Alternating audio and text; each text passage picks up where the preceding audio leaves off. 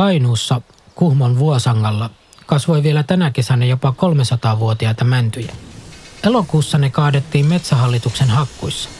Hakkuualueelta otetuissa valokuvissa vuosisatoja vanhat puut makaavat tylysti pinossa. Puut oli laputettu mäntykuiduksi ja siis päätyvät sellukattilaan. Väitän, että tällaisten metsien hakkaamisen pitäisi olla rikos. Tämä on Greenpeacein Metsäpodi, jossa sukellamme Suomen metsien suojeluun ja tutustumme luonnon monimuotoisuuden puolustajiin. Minä olen Juuso Janhonen, Greenpeacein tiedottaja. Toinen jakso, Metsäteollisuuden jäljet. Vuosangan kaadetun jopa 300 vuotta vanhan metsän puut olivat aihkeja. Ai mikä on aihki? Haastattelin tätä jaksoa varten Helsingin yliopiston metsänhoitotieteen yliopistolehtori dosentti Timo Kuuluvaista, joka on tutkinut Suomen metsiä yli neljä vuosikymmentä. Hän tietää metsistä huomattavasti enemmän kuin minä, joten annetaan hänen kertoa. Mänty, joka on usein semmoinen lakkapäinen, eli se on niin kuin, ei kasva enää pituutta, vaan oksat, oksat tota, kasvaa jopa alaspäin. Mutta se, mikä minusta niissä on hienoa, on tietysti se pitkäikäisyys, että ne tavallaan symboloi sitä niin kuin metsän pitkää, pitkää sykliä, kehityskulkua. Ja sitten vielä se, että ne, jokainen puu on yleensä, vanha puu on niin kuin oma persoonallisuutensa. On kokenut erilaisia häiriöitä. Siellä on lumenmurtoja, oksan latvanvaihtoja, kuolleita oksia, käkkyräisiä oksia. On ikään kuin jokainen selkeästi oma persoonallisuutensa. Eri tavalla kuin kuusikon. Kuuset on kaikki vähän samanlaisia ja samannäköisiä ei mulla mitään kuusia vastaa sisällä ole, ole niin. mutta mänty on kyllä. Mutta Mänty on hieno, hieno ja ne on todellisia niin vanhuksia, persoonallisia jokainen.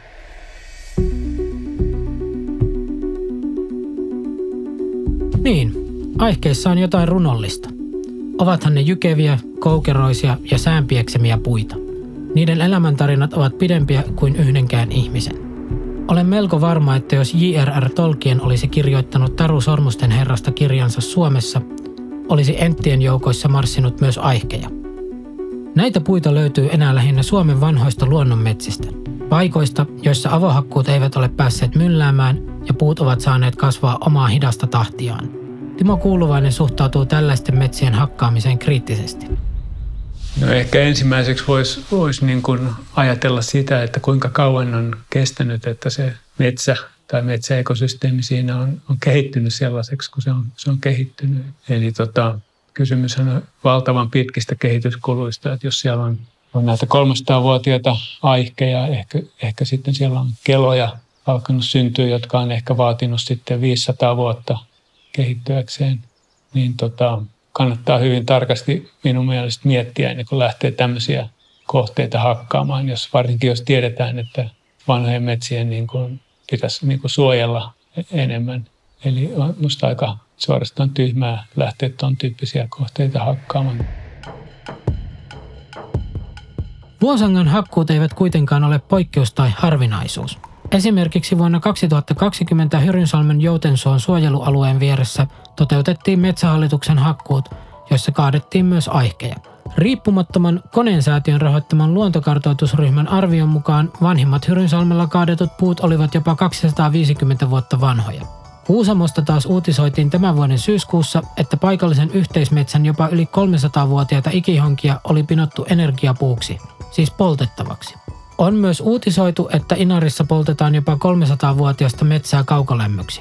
Vanhojen metsien käyttö niin energiaksi kuin selluksi siis jatkuu, vaikka juhlapuheessa metsäteollisuus ja valtio vannovat monimuotoisuuden turvaamisen ja kestävyyden nimiin. Samaan aikaan Suomen hallitseva metsien käsittelytapa on edelleen avohakkuut, joiden yhteydessä tehtävä maanmuokkaus hävittää kertarysäyksellä metsän sen hetkisen monimuotoisuuden. Timo Kuuluvaisen mukaan suomalainen metsämaisema on vuosikymmenien saatossa kokenut valtavan muutoksen.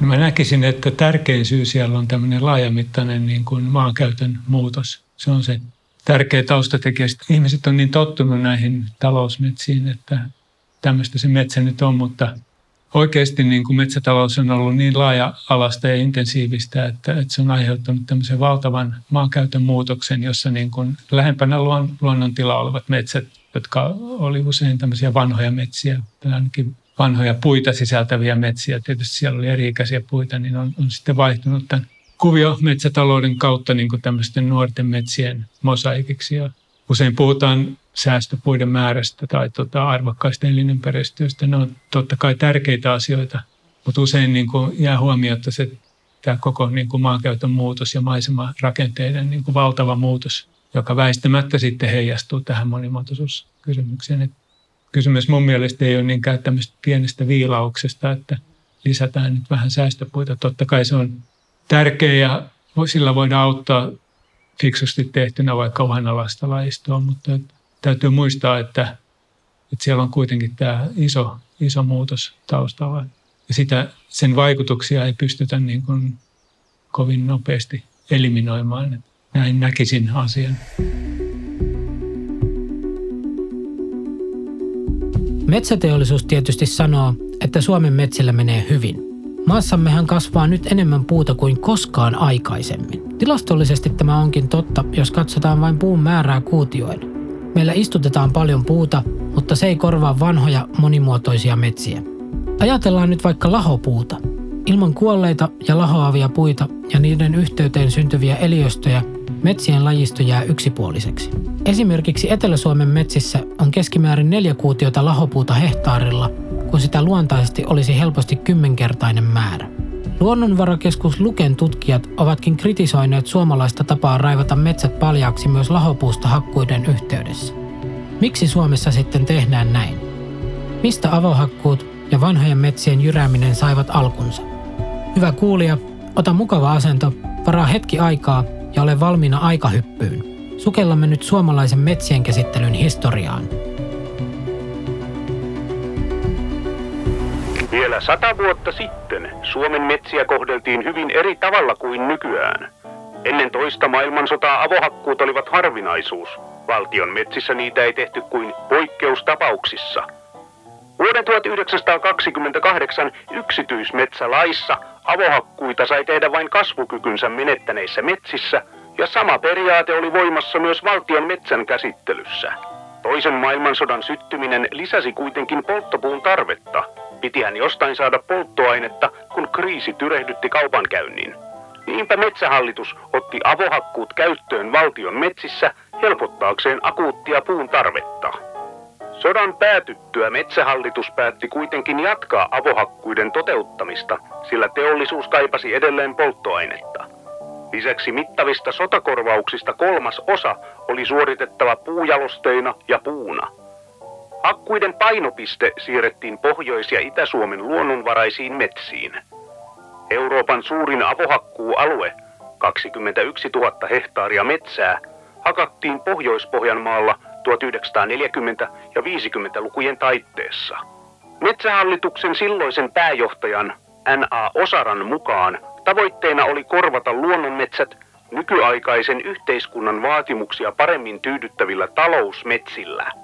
Vallalla oli muutenkin näkemys, että jälleenrakennus, talouskasvu ja yhteiskunnan teollinen kehittyminen vaativat metsien tehokkaampaa hyödyntämistä – vaikka sotakorvaukset saatiin maksettua 1952, voimakas avohakkuuvetoinen metsän käsittely oli nopeasti valtavirtaistunut. Suomen metsien hakkuissa asetettiin nyt talouden vaatimukset metsänhoidon edelle. 1960-luvulle tultaessa niin yksityisomisteisissa kuin valtion metsissä oltiin jo omaksuttu teollinen tehometsätalous ja niiden mukana suuret keskitetyt avohakkuut – 1970-luvulla avohakkuita tehtiin suurimmillaan 161 000 hehtaaria vuodessa. Metsän eri-ikäisyyden salliva jatkuva kasvatus oli laitonta ja vaihtoehdoista avohakkuille puhuttiin lähinnä marginaalisissa tutkijapiireissä. Suomesta oli tullut tehohakkuiden maa. Kiitos Juha-Pekka Mikkola, joka luki tämän ja monet muut sarjamme tietoiskuista. Ei palata vielä aivan tähän päivään. Kun metsäteollisuuden toiminta oli kiivaimmillaan, se alkoi saada osakseen myös kritiikkiä.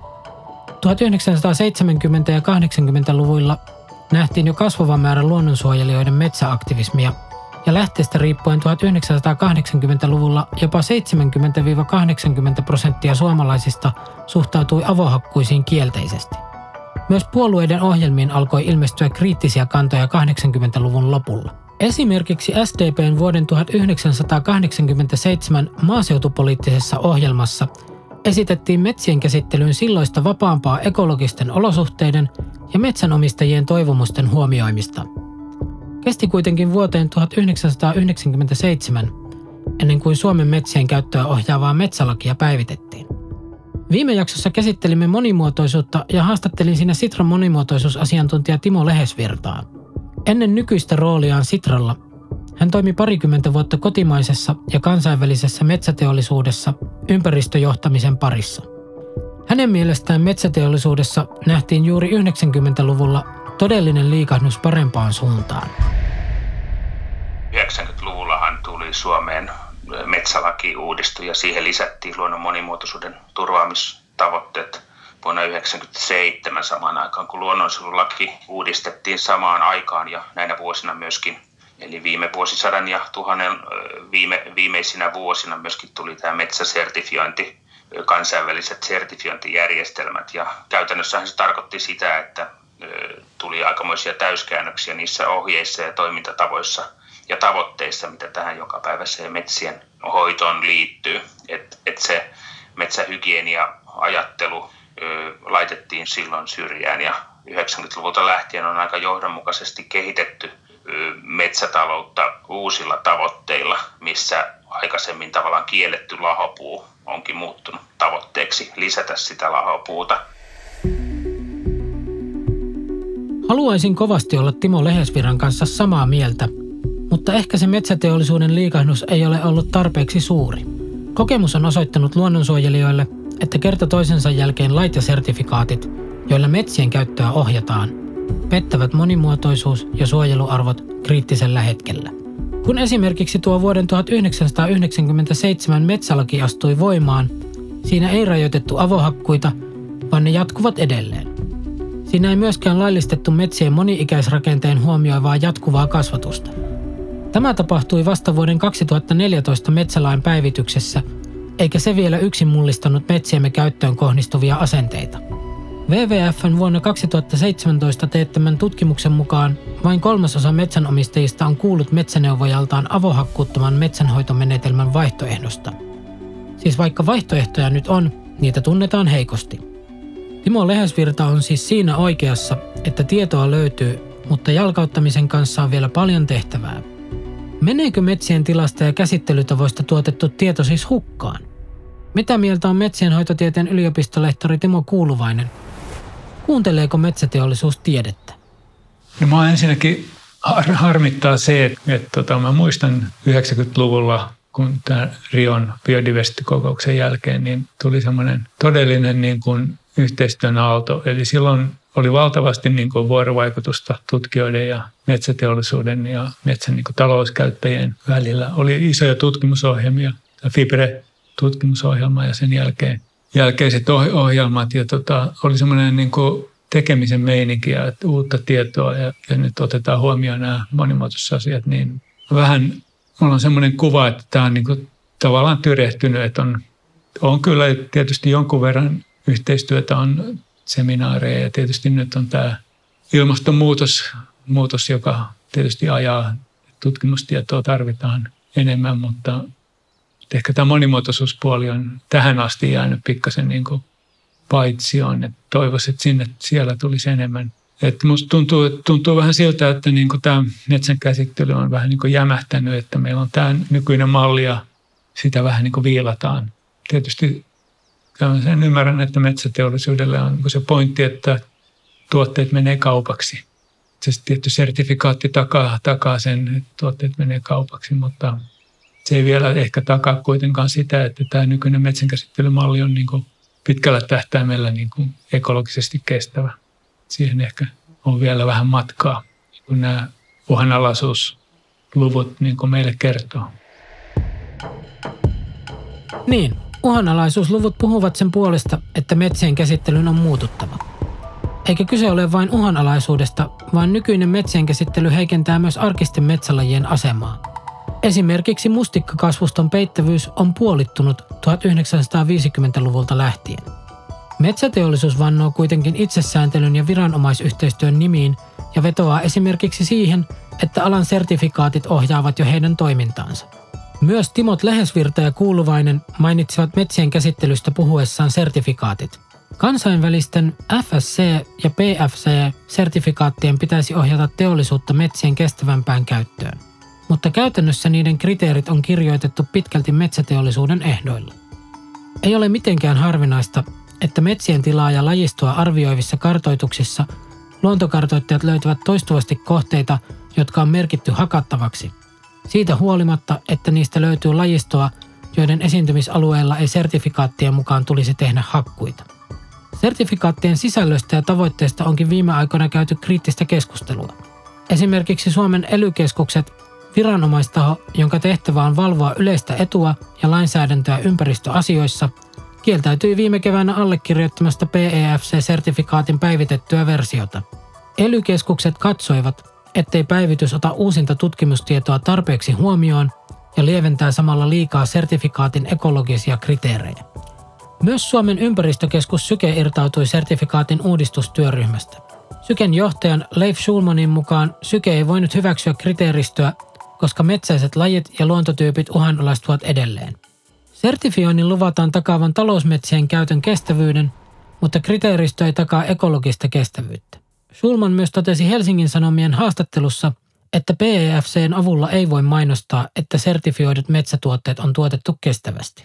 Vessa- ja talouspaperipakkausten kylkeen lätkäistyt sertifikaattimerkit eivät siis kerro siitä, että ostamamme tuotteet olisivat luonnon kannalta kestäviä. Suomalainen metsäteollisuus käyttää niitä siitä huolimatta. Mainostaahan se muutenkin erinomaisuuttaan, vaikka kritiikkisen hakkuutapoja ja monimuotoisuustoimien vähäisyyttä kohtaan yltyy. Olemme nyt kuulleet, kuinka metsäteollisuuden nykytila on alle vuosisadan kestäneen kehityksen tulos. Se ei ole luonnonlaki tai välttämättömyys, jonka jälkiä ei voisi korjata. Valitettavasti korjaustoimet eivät ole aivan yksinkertaisia. Timo Kuuluvainen. Mutta noin niin kun sitä on miettinyt, että suomalainen luonto on se metsä. Ja vaikka metsäteollisuus tuo rahaa ja töitä, niin tota, ihmiset ei varmaan niin sitä ajattele sillä tavalla, mutta että ollaanko me niin uhrattu meidän metsät tavallaan metsäteollisuuden niin kuin jo, ollaanko me niin menetetty se oikea metsä ihan kokonaan, tai käytännössä ihan kokonaan Etelä-Suomesta. Jos, jos ajatellaan sitä, että meillä on joku kolme prosenttia suojeltu Etelä-Suomessa, sitten jokaiselle avohakkuualalle jätetään yksi prosentti puita korjaamatta siitä, mitä sieltä hakataan. Olisiko pikkasen niin kuin tinkimisen varaan, että ihan kaikkea tarvitse niin uhrata sille tota, metsäteollisuudelle.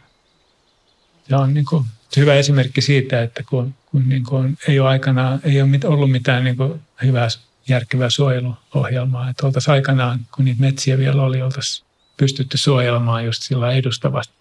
Kaikki olisi tyytyväisiä. Tämä on ihan hyvä homma. Ja näin sen pitää ollakin, mutta nyt sitten niin kuin me niin kuin ikään kuin takaspäin meneminen on hirveän hankalaa ja kallista, koska kukaan ei halua niin kuin luopua mistään. Se on niin kuin tavallaan sinne päin on hirveän vaikea enää ja kallistakin, tietysti hirveän kallista. Jos ne olisi aikanaan osattu niin kuin tehdä jonkinnäköinen suojelusuunnitelma, kyllä nyt on jälkiviisautta, niin se ei olisi maksanut niin kuin mitään ja kaikki olisi hirveän tyytyväisiä. Vuosikymmeniä metsiä tutkineen kuuluvaisen pohdintoja kuunnellessa voi helposti tulla hieman toivoton olo. On totta, että jo käsiteltyjen ja hakattujen talousmetsien ennallistaminen on kallista ja luonnonmetsien tilanne on vakava. Tämä kuitenkin tarkoittaa, että meillä on vielä metsiä, jotka voidaan pelastaa. Etelä-Suomessa ne ovat laikkuja metsäteollisuuden jyräämässä tasaikäiseksi kasvatettujen nuorten metsien mosaiikissa – Pohjois-Suomessa ja Kainuussa taas on vielä niitä vuosangan kaltaisia satoja vuosia vanhojen aihkien metsämaita sekä metsiä, joita ei vielä ole avohakkuilla pilattu. Niiden puut eivät vielä ole yltäneet aihkien ikään, mutta voisivat joku päivä yltää, jos me ihmiset toimimme nyt ja vaadimme niiden suojelemista. Olemme nyt tehneet aikamatkan suomalaisen metsätalouden syövereihin, selityksiin ja synteihin. Ensi kerralla puhumme ihmisistä ja teoista – Heistä, jotka ovat puolustaneet metsiä ja olleet valmiita toimimaan luonnon puolesta, vaikka se tarkoittaisi sivullisten pilkan kohtaamista ja oman turvallisuudenkin vaarantumista. Puhumme siis metsäaktivismista. Kuuntelit juuri Metsäpodia. Tämän podcastin on tuottanut Artlab yhteistyössä Greenpeacein kanssa. Äänisuunnittelu ja editointi Jussi Liukkonen, musiikki Arttu Silvasta. Kiitos kaikille haastatelluille, käsikirjoituksen viilailussa ja tuotannossa auttaneille ja teille kuulijoille. Jos pidit kuulemastasi, tilaa Metsäpodi ja kerro meistä kavereillesi. Kuulemisiin.